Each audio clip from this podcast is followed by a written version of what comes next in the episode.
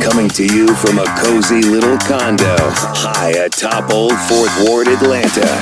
Welcome, Welcome to The Ron Show on America One Radio. Here's your host, Ron Roberts. Happy Wednesday. How many of you knew it was coming, and yet because it came two minutes early, it still shocked the daylights out of you, and you may have peed a little bit? You know what I'm talking about.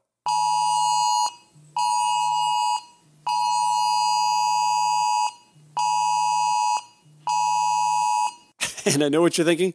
Hey, Ron, thanks for that. Got to relive that nightmare. Okay. Uh, did anything change as a result of that? No, I think we're all here. Still have two ears, two eyes, two nostrils, 10 fingers, two hands, two knees, two ankles, two feet, two territorial house cats. Um, okay. Just doing a quick little inventory to make sure that the government didn't uh, somehow channel something into my brain with that test. Oh, I kid the conspiracy theorists somewhat. All right, uh, later in the show, got to talk about, again, some of the seeds that this administration, the Biden Harris administration, is planting. You know, that, that old saying, the, the, the planting the seeds of trees the old man will never enjoy the shade of. That's kind of what I want to dive into. There are a couple of, uh, a couple of good little plantings uh, to bring to your attention. Uh, one that made headlines today, a little more student loan forgiveness. You know, I know folks have mixed opinions about that, especially generationally speaking, but those are seeds that will be bearing fruit down the road. In fact, in the near future for those who benefit from that and the economy on the whole as well. Also, well, I'm just going to save it. That's going to be the second half of the show. And I also have to talk to you a little bit about how uh, a baseball game yesterday, the attendance of that baseball game should be a huge red flag, bright red, flaring flag for the folks who are hell bent and determined on using taxpayer dollars to build the gathering at Forsyth in South Forsyth County for a professional hockey franchise. I know baseball warning signs for hockey franchise. Hear me out, I'll explain. Of course, I'd be remiss without talking about the utter disaster that the GOP House is right now. And you know, the biggest loser, uh, kind of maybe, uh, with uh, yesterday's ouster of Kevin McCarthy, who went down faster than Lauren Boebert in a movie. Th- uh, anyway, the, the big loser, or one of the big losers, Marjorie Taylor Greene from right here in Georgia. She was all about some Kevin McCarthy. Kevin McCarthy was letting her hold the gavel and stuff and be on committees and stuff. And she had a more prominent role in the House of Representatives. Well, not so much anymore.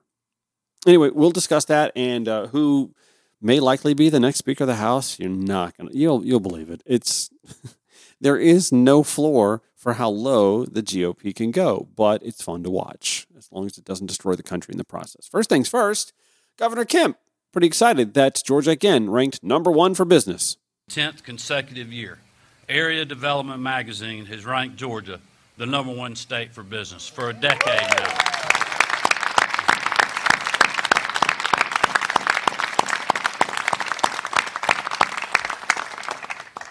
I'm so glad that Governor Deal's with us today because when he first announced that Georgia had earned this ranking, and certainly throughout my tenure in office, the Atlanta paper would make fun of this award, saying it came from a small niche outlet that no one's ever heard of.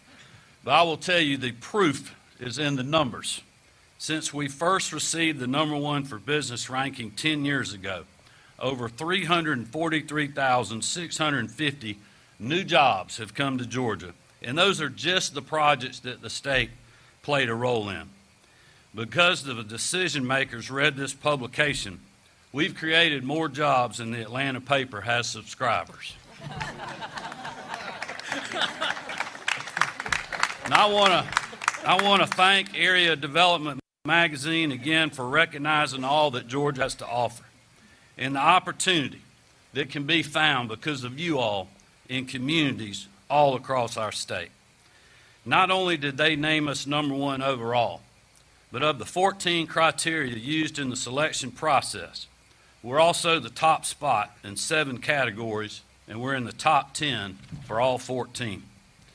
We continue to rank highly in logistics and infrastructure, with the Department, Trans- Department of Transportation maintaining, maintaining a reliable network of highways, and the Georgia Ports Authority stepping up to meet the challenges of an ever evolving supply chain while connecting Georgia companies to global markets. Our energy availability and cost also received top marks, and we're thankful to Georgia Power, our EMCs, and other providers for their great partnership in economic development. The recent completion of Vogtle 3, the Vogtle 3 reactor, the first reactor in over 30 years in America, and the ongoing work of Vogtle 4, 4 further strengthens our standing in this area. And like so many job creators, area development ranked us high for our pro business approach, cooperative and responsive state government, and speed of permitting all areas that depend on legislators and local community leaders like those before you. Our top ranked workforce training program, Georgia Quick Start, also continues to set us apart. So I want to thank the Quick Start team as well as our TCSG and USG leadership and faculty for preparing the next generation of workers. I say all the time economic development is a team sport. Commissioner Wilson Commissioner Kaminsky and Commissioner Carr said the same. And we're proud to have the best team in the world right here in the Peach State that includes people actually in the community, working hard to bring opportunity to their area. A full decade of number one status is a direct result of this teamwork, and it's also responsible for record breaking jobs and investments that we've seen come to Georgia. The majority of those new opportunities are going to rural communities this 10th straight year of being the best in the business is because of local communities, the members of our General Assembly, and our, and our entire team refuse to rest on our laurels. We'll continue that strong commitment as we look for even more ways to maintain this ranking, something that we'll be talking about later this week at the inaugural Workforce Summit hosted by my office. So let me close again by thanking all the partners represented here today and to those throughout the state who couldn't be with us, especially the hardworking Georgians who make us the best state to live, work, and raise their families. Because they are the ones that wake up early every morning, tending the Georgia farms, to research and develop advances in technology and engineering, to build our roads and our highways, and to manufacture and assemble Georgia made goods and vehicles, to operate the cranes at our ports that are moving records amounts of goods, to teach the next generation of workers, and so much more. We are proud of all of them, and everyone here today is proud of them as well. Today we celebrate this great achievement. Tomorrow we go back to work. Thanks for being with us, everybody. Hey, listen, when you're the governor of the state and that's a press conference you get to have, kudos to you. I, it's hard to argue with those sort of results, but you have to remember that the magazine in question is a magazine that caters to developers and big companies looking for big tax breaks and exemptions. That doesn't always translate to you and I deriving wealth or better paying jobs, better paying jobs with benefits, quality of life, which, by the way, Georgia ranks 18th in, or uh, when it comes to child and family well being, which Georgia ranks 38th in. These are the sorts of things that you want to start pointing out. Uh, median household income, Georgia is 25th. You get where I'm going with this? Georgia, by the way, the 10th poorest in the state with a poverty rate of 14%, influenced by factors such as income inequality, limited access to quality education and healthcare, and a high percentage of low wage jobs. Those are the sorts of things that governors don't hold press conferences for. And remember, when Stacey Abrams caught a lot of flack for just being real about it, and of course, the clip always gets edited so that you only, in an attack ad, hear partially what she said. I am tired of hearing about being the best state in the country to do business when we are the worst state in the country to live. When you're number 48 for mental health, when you're number one for maternal mortality, when you have an incarceration rate that's on the rise and wages that are on the decline, then you're not the number one place to do to live in the United States. But we can get there, Gwinnett. Yeah, remember that? All right. Yeah, in uh, the heat of that election cycle, Stacey Abrams caught a lot of flack from Republicans, and of course, the media ate it up too. Uh, without the context, I, I, say this all the time. In fact, I, I tweeted something about this uh, when Nikki Haley commented about something recently, and I'll have to look it up, where, where they, they tend to leave the context out often. Uh, where was this tweet? Oh, yeah, this was a couple of days ago. Uh, Nikki Haley tweeting Joe Biden's endgame kill American jobs, crush American families, and keep American energy in the ground, oil, forever. This isn't just un American, it's anti American. But she leaves out the context, of course. You know, the context that says that oil companies hold more than 9,000 unused leases. I call it lying, but it's really deception by omission. But is that not still lying? Lie by omission, deception, whatever you want to call it. To me, it's lying. It's portraying something that isn't real. It's fake. Come up with whatever, whatever word you want. It's a lie. Or when Republicans want to rail on the border crisis, they always want to leave out the part where we have like, what is it, 56 military, American military interventions in Latin America in the last century that the unrest in many of those Latin American countries still exists that sends people here. It's not like they're just coming here to take our jobs or because they want our health care or, I mean, really? They want our health care? Uh, or they want, uh, you know, their child to go to a, an American school uh, ahead of your child. That's not what folks are coming here for. They're coming here for uh, safety, for security. And because of the unrest, again, in, in a lot of the scenarios where 56 U.S. military interventions in Latin America caused unrest and still does cause unrest. Oh, and by the way, the fentanyl crisis. They love to talk about the fentanyl crisis, but they don't love to tell you that all of the fentanyl, most of the fentanyl, I should say, coming across our southern border is coming in the pockets of Americans who travel abroad and come back. They, they, they don't want to bring this up. Again, it's a lie by omission. And Yes. Okay. Congratulations, Brian Kemp, on getting that developer and tax break magazines distinction of being the number one state to do business again. But until it starts translating to the state of Georgia being the number one state for take home pay and quality of life, and the 50th state, 51st or second, if they include the territories or whatever, for infant mortality and inequality and upward mobility and all that stuff, man, then I'm all about us throwing some press conferences and some ribbon cuttings. I'll even throw in some confetti cannons, maybe some balloons from the ceiling. We can really Toyota-thon this thing up, my man. Did I really just say Toyota-thon? Happy Honda days. Uh, anyway, more Ron Show after this on the American One Radio app, America Radio, AmericaOneRadio.com, or wherever you podcast. Excuse me. Welcome back to the Ron Show for Wednesday. All right, we, we, we got to spend a little bit of time on the utter dumpster fire that the GOP House is right now. And of course, Mr. Doocy with Fox News at the White House press briefing just has to lob this softball at uh, Karine Jean Pierre. You guys are enjoying this, aren't you? The last one. Is any part of the West Wing here just loving the fact that Republicans don't appear to be able to govern mm. the one part of the government that they actually control. Nobody's loving anything when it's when we're not when we're not able to deliver for the American people. Nobody's loving that. When it is important for Congress to work, not for us, but on behalf of the American people. It is important to make sure that we meet the challenges of the American people. That's what's important what we saw, and you heard from the president, what we saw on Saturday should have never have happened. We're glad that a deal was made. We're glad that we're not in a shutdown, but House Republicans should have never gotten us that far.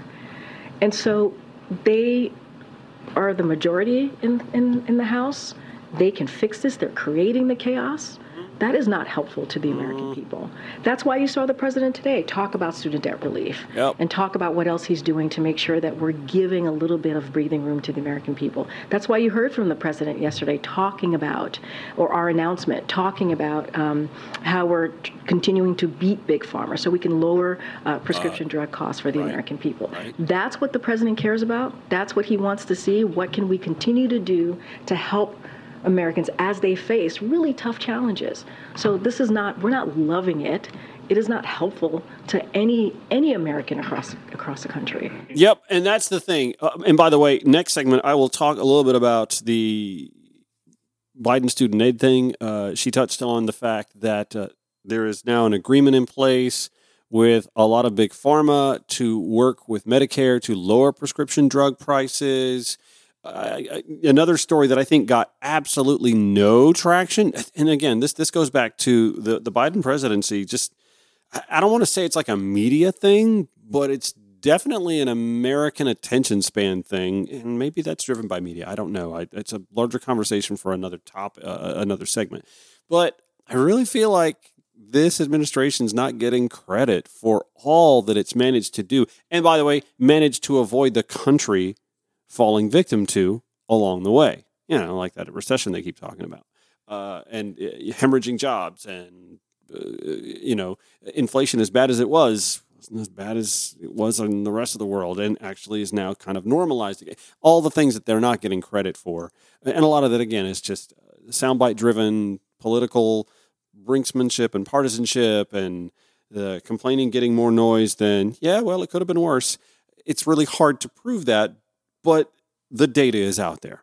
Uh, anyway, I, I wanted to, uh, to to lead with that soundbite because I thought it would be pretty interesting to talk about one of the biggest losers in the Kevin McCarthy kickout, and that is Kevin's right hand woman by the name of Marjorie Taylor Greene. Oh, yeah, Marjorie was riding high. She has all that influence in the House and got to hold a gavel a few times and lead some things and get on some committees and this, that, and the other. And now Marjorie Taylor Greene, who picked a horse, who held the House for months, uh, now she's kind of left adrift, wouldn't you say? She told the, the UK Daily Mail, by the way, that she was there to warn Representative Matt Gaetz against filing a motion to vacate the office of the House Speaker because it would, quote, throw our entire Congress into chaos. Not an impeachment inquiry, uh, not showing porn to the entire huddled masses in the chamber and those watching on C SPAN. No, not that. This is what's throwing the House into chaos. I'm not gonna lie, I, th- I, find this also fascinating. We've seen this division within the GOP, and, and, I've said this before. I said this last week. I've said this a few times uh, over the course of uh, this show in this first year, by the way, year two.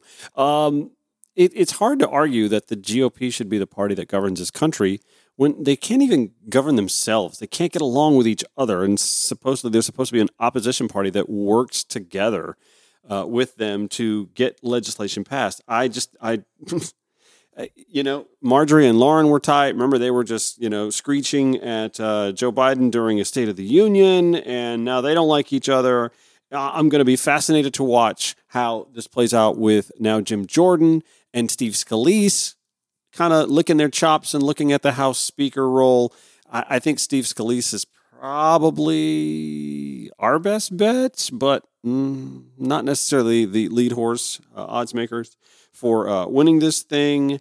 Um, Jim Jordan is already announced that he's gonna do it, and I, I, again, I just don't. There's no there there. There aren't enough Republican votes without the eight coming in alongside, uh, and there aren't enough Democratic votes for like a Hakeem Jeffries to win the thing uh, without the Democratic Party seeking out some wavering defectors, maybe get a few to switch parties, some of those that are in some of those swing districts or redrawn districts that now find themselves looking uh, down the barrel of running against a, a sure blue victory in 2024.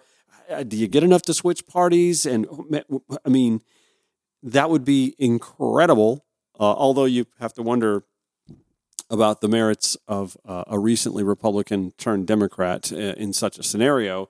And do you primary them? Do you promise not to primary them if they toe the line? And there are just so many factors that go into this. It's just going to be fascinating to watch this all play out. But make no mistake, for the moment, even if just for the moment, that full head of steam that Marjorie Taylor Greene had that that that that full set of sailwind that she had pushing her boat with Kevin McCarthy uh, basically drafting for her. That's that's gone right now. She is temporarily rudderless. Well, the entire party is right now, to be honest, and left to just continue looking like the circus that they are right now. And clowns are great for laughs, but when push comes to shove and you got to get the lions, the tigers, the elephants, oh my, and the tent up and all of that, you know, crucial stuff to having a circus operate, are you calling on the clowns or are you hoping that when the makeup comes off, they actually have their shit together?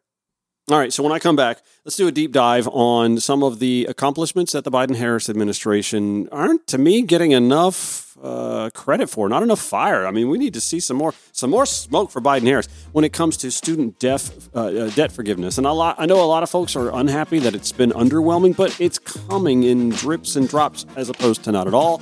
And there was another big announcement made in late September that I think kind of flew under the radar. We'll dive into that and more when the Ron Show returns on the American One Radio app, AmericanOneRadio.com, or wherever you podcast. Take the Ron Show wherever you go. Download the America One Radio app to your smartphone and listen on the go. Or in traffic, wishing you were on the go. The Ron Show on America One Radio. Those of you who uh, listen to this show for any period of time may or may not be aware that I've kind of said from the outset of the Biden Harris presidency that it's my wish that Joe Biden were a one term president. Not because I want him not to win in 2024, more because with his age, and we know that that's a factor, polls show that consistently, but with his age being a factor, it would appear that uh, he would probably be getting a lot more public opinion leaning his way, I believe, if he were running as a one term president with a plan for him to be replaced by someone on the left who the country was comfortable with. Instead, what we have is a president whose approvals show that he's not that popular, despite the fact that his presidency has been, for the most part, pretty successful, very successful for some folks. Under this president, the country has survived the inflation scare that has, listen, affected just about every family's budget. No doubt about it, though it could have been worse. And in most of the first world, or actually most of the world period, was worse. That is now back to norms. Of course, deflation would be us getting some of that buying power back, but that rarely happens. And when it does, there's usually an economic collapse of some sort, which brings me to my next point. The recession that everyone predicted was coming as soon as he was sworn in. Well, we are three years into his four year presidency, and I'm not saying it's not going to happen, but it's yet to happen. That despite the crushing inflation, job growth, historic. The issues that I believe dog his popularity and his reelection chances are, I believe, in this order. Number one, uh, inflation affecting the economy. Number two, and what do you go to then? Uh, the Afghanistan exit? I could sit here and, and make the case for all three. And I already covered inflation. In the US, we had a bout of inflationary balloon that wasn't as bad as the rest of the first world, the rest of the world, period. Our economy has been rather tenacious in the throes of supply chain problems, inflation as a result of supply chain problems, and of course, just flat out greed. I think uh, studies show that like more than 40% of the inflationary woes come from just companies profiting above their norms and what's a president to do about that? I would also maintain that the Afghanistan exit has more to do with the deal that was made before he was president and the release of 5,000 Taliban troops who were imprisoned as part of that deal. That deal coming with eh, an impossible to meet deadline that he sought and got an extension for. And then he and his military advisors realizing they needed a little more time, sought did not get an extension of that deadline by the Afghanistani government, now infiltrated by the Taliban. Again, none of that his fault. There are those on the left, and I would say some of them to the extremes, who are unhappy because of the Dobbs decision. Roe v. Wade fell under his watch. But again, what was he to do about that? Student loan forgiveness has been blocked at every turn in the judicial system. And again, when we have three branches of government the executive, the judicial, and the legislative the judicial being equal to the other two, not combined, but to each, again, a president's hands are tied. Although, here's where I pivot to making the case for Biden Harris 2024. The headline in the Georgia Recorder White House provides another $9 billion in student debt relief as pandemic pause ends. Ariana Figueroa reporting on this earlier today. Here's the story. As federal student loan repayments restart, the Biden administration Wednesday announced an additional $9 billion in student loan forgiveness for 125,000 borrowers. Secretary of Education Miguel Cardona said for years, millions of eligible borrowers were unable to access the student debt relief they qualified for, but that's all changed thanks to President Biden and this administration's relentless efforts to fix the broken student loan systems. Story continues. The announcement comes days after federal student loan repayment started, following a nearly three year pause due to the pandemic. Borrowers, borrowers with federal student loans have the option of an on ramp program where they can delay making payments for 12 months, but interest will still accrue. Now, the $9 billion in new relief includes $5.2 billion in forgiveness for 53,000 borrowers in the Public Service Loan Forgiveness Program. That's about $9,800 per borrower. $2.8 billion in forgiveness for the 51,000 borrowers from a one time fixed to income driven repayment plans. I believe that is about uh, $5,000 in forgiveness and a $1.2 billion in forgiveness for 22,000 borrowers with permanent disabilities. In Georgia alone, more than 29,000 borrowers stand to have debt discharged. Again, much like the extremes on the left, defund the police. There are extremes when it comes to student loan forgiveness. Forgive it all. Okay. In an ideal world, we'd be able to do that. However, we don't live in an ideal world. And the President of the United States, with only one chamber in the legislative branch and a Supreme Court that is highly tilted against the will of the people and his ideology and party, can only do so much. And I think we're seeing the efforts of that only so much that the White House can do being put into action. You hear politicians talk about kitchen table issues, you know, the sort of stuff that families sit around the kitchen table and hem and haw and sigh and, and, and wrench, wrench their hands and worry about, right? Budget, family budget stuff, right? And that comes up so much when it comes to the cost of groceries and the cost of gas another issue that is largely out of the president's hands. We are at record domestic fossil fuel production, by the way.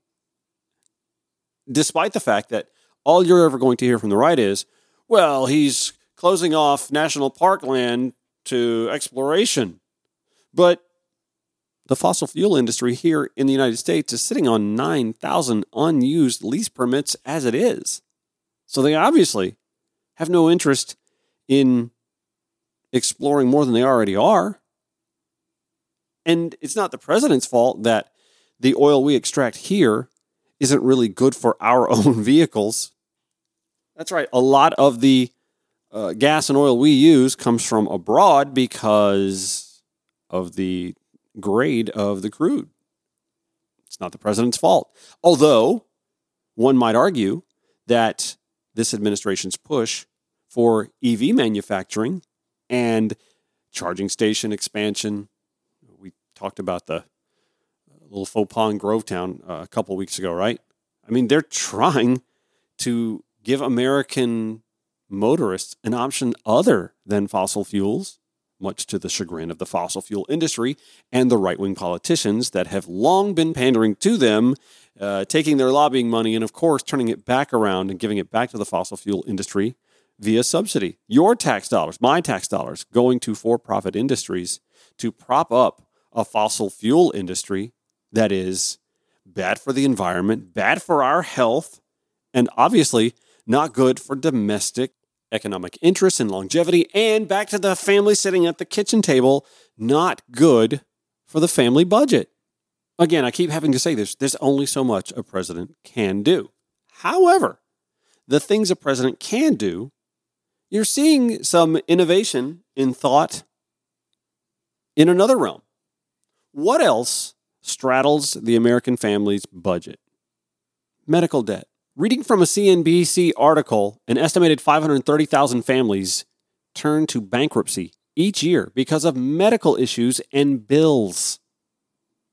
And what is the president and vice president looking to do about this? Uh, this was a couple weeks ago, as a matter of fact. I'm reading from the Associated Press. Vice President Kamala Harris said Thursday that the Biden administration is taking the first steps towards removing medical bills from people's credit scores, which could improve ratings for millions of people. Harris said that would make it easier for them to obtain an auto loan or a home mortgage. Roughly one in five people report having medical debt. The vice president said the Consumer Financial Protection Bureau is beginning the rulemaking process to make the change. In addition to pulling medical bills from credit reports, the proposal would prevent creditors from using medical bills when deciding on loans and stop debt collectors from using credit ratings to pressure people with health care related debt. Y'all, that's huge. Here, here's where I also mentioned, by the way, for those that don't know, I am a residential realtor in Metro Atlanta. That's my day job. That's what keeps the lights on. I can't tell you how many people try to buy a home with just barely approved credit, with a score that just gets them in, but also gets them a higher than even the floor mortgage interest rate. And we're hovering around 8% with that right now. Goes any higher, and that means the home buyer is buying less of a home. And I don't just mean physically less of a home, but like a lesser home poorer quality. It may not be in the area of town that they want to live in. It may be in an economically repressed part of metro Atlanta or wherever in the United States, which means that the home they're buying may not grow in equity. That stunts the family's ability to grow its wealth. And buying a home, owning a home, 10 years or longer, generational wealth passing on from one to the other. That is the number one way for families to grow their wealth in this country. Owning a home, owning property is the number one way. So if you're buying a lesser home or you're unable to buy a home at all, well, obviously your ability to grow wealth is stunted. Past biases, housing discrimination, mortgage loan discrimination, which by the way can can be traced back to just as far back or just as near back as the late 1980s into the early 1990s. The Atlanta Journal Constitution did an entire Pulitzer Prize winning series about that in the late 1980s here in Atlanta, the cradle of the civil rights movement, a majority minority community. And the AJC exposed lenders with biased lending practices. They got popped. It was jaw breaking. So that's just like a generation back. Think of it this way my grandmother, when she passed, left me a townhome, uh, which we I had no use for. Uh, we sold it, split the proceeds between uh, myself and my sister, her two grandchildren, and I put you know her my, my sister's money in an IRA for her nephews to have when they need to go to college or buy their first house or baby comes or something along those lines, right? We are able to do that. Whereas an African American my age may not have a grandmother who had the ability to purchase a home because she and her husband back in the 1950s, 1960s didn't have the same abilities because, again, of lending bias, et cetera, and so on. And my grandfather, by the way, was in the military, so he had the returning veteran uh, home loan program that the Pentagon after World War II doled out to the states. And if the state was a racist state, guess what? If you're an African American veteran, you weren't going to have as easy a time or at all be able to get that benefit that you earned while in World War II. Okay, I'm going down the rabbit hole here. I, I I'm just pointing out that eliminating medical debt from credit scores won't eliminate the medical debt. Yeah, you'll still have the medical debt. They're still going to want that payment. And, and that's another issue to be dealt with at some point in time.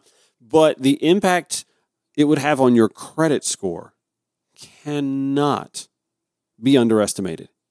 If you are close, but not quite in a situation where you can buy a home, for example, or a car that gets you a reliable vehicle that gets you to and from a job versus having to rely on uh, a shoddy vehicle or other people or mass transit to get to and from a job. And we all know that you can't always rely on buses and trains to get you to your job on time. And if you can't get to your job on time, you may not be able to keep your job, right?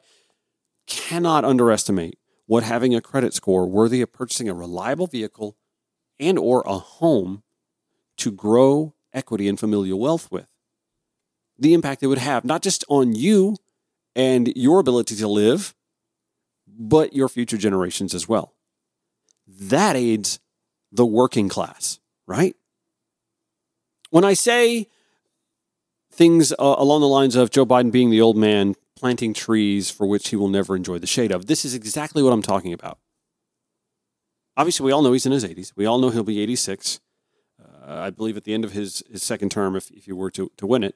And so the likelihood that he sees all the trees he's planting with these seeds, it's highly unlikely. That being said, he is planting these trees along with Kamala Harris, who I mentioned in the uh, rollout of the medical uh, uh, debt on the credit score scenario.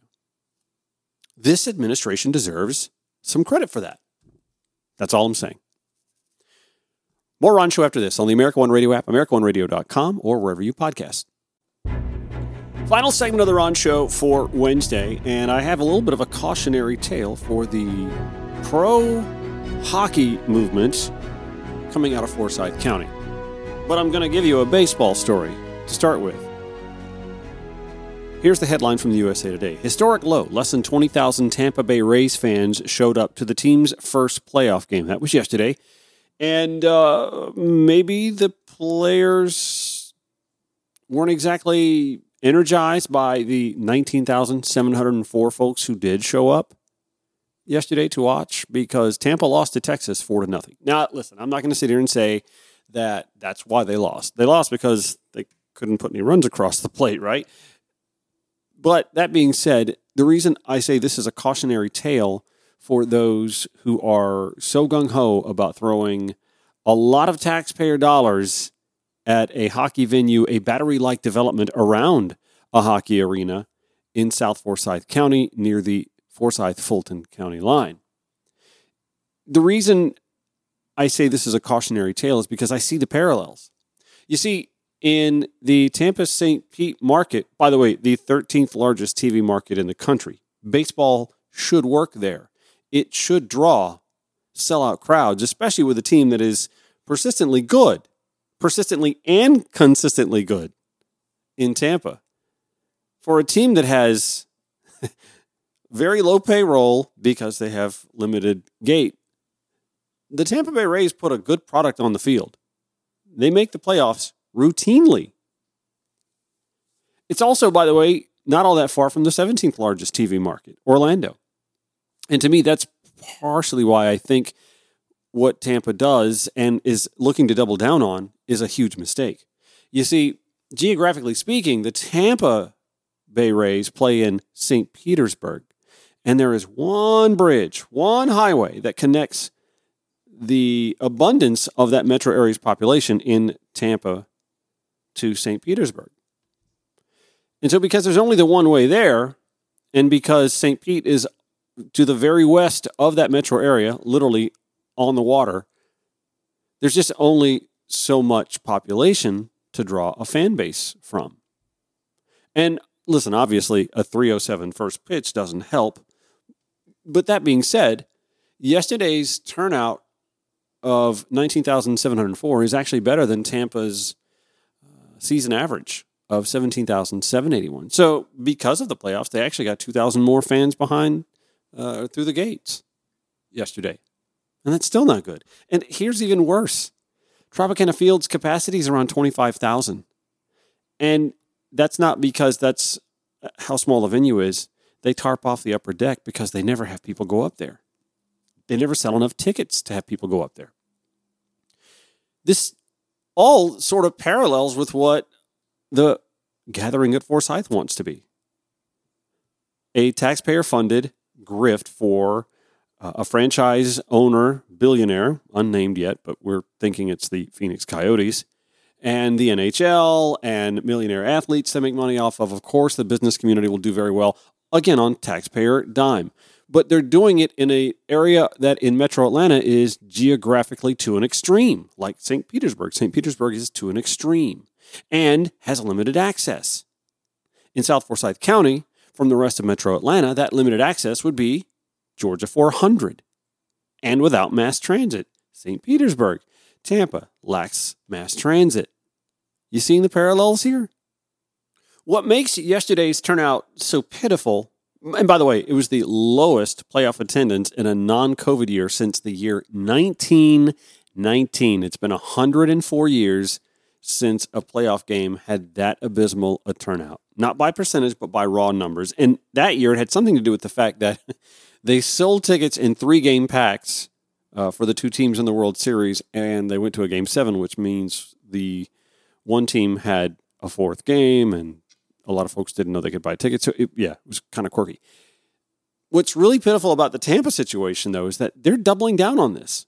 They just announced an agreement a couple of weeks ago where they've come to an agreement with the folks in St. Petersburg to build another domed stadium, fixed roof, not a retractable, just a fixed roof stadium that doesn't look all that different from renderings than the one they're in now that draws doesn't draw fans on the same footprint that the current stadium sits on. Yeah, they're literally looking to say, well, we think a new venue surrounded by a battery development, of course. I say battery development because everyone wants to emulate what the Braves did at the battery. So they want to build a battery like development around this new stadium, thinking, oh, that'll draw more fans. Will it, though? Something to keep in mind about the Braves scenario is that this season will be the best season for attendance that the Braves have had since moving to Cobb County. And it, by the way, wouldn't even best the top five seasons at, I'm sorry, top four seasons at the old stadium at Turner Field in Atlanta. Now, I should point out, by the way, that Turner Field was a much larger stadium. I think it seated around 50,000, whereas Truist Park has a cozier 38,000 or so uh, capacity. And had the city of Atlanta acquiesced and built a battery like development around Turner Field, and I think lowered the uh, capacity too. They needed to get rid of a lot of seats in the upper deck. They probably would have had a similar outcome. But in Turner Field and even the Battery Atlanta's uh, situation, you're not talking about placement in a geographic extreme within the metro area. While the battery lacks mass transit, and hopefully someday in my lifetime I'll be able to take a MARTA up there, it is still somewhat centrally located right along the 285 perimeter highway and along I 75. It is literally just a few miles from the epicenter of the metro area, whereas South Forsyth is literally on the fringe of what the entire metro area is encompassing in the first place. I said this last week. I believe the Atlanta Planning Commission abdicated their responsibility by rubber stamping this gathering at Forsyth, thinking this is going to be successful. This is going to be a boom for development. We already have an example of that not being the case with the arena in Gwinnett County, and now we have hard, years long evidence, a struggle for a franchise on an extreme geographic edge of a metropolitan area to draw fans to its games. Can Metro Atlanta handle an NHL franchise? Yeah, probably. Can it support said franchise in an 18,000 seat arena in South Forsyth County? I highly doubt it. And taxpayer money certainly shouldn't be going to it. That's going to do it for The Ron Show. Back tomorrow, 5 to 6 p.m. on the America One Radio app, AmericaOneRadio.com, or wherever you podcast. Show notes always available, RonShowATL.com. Thank you for listening.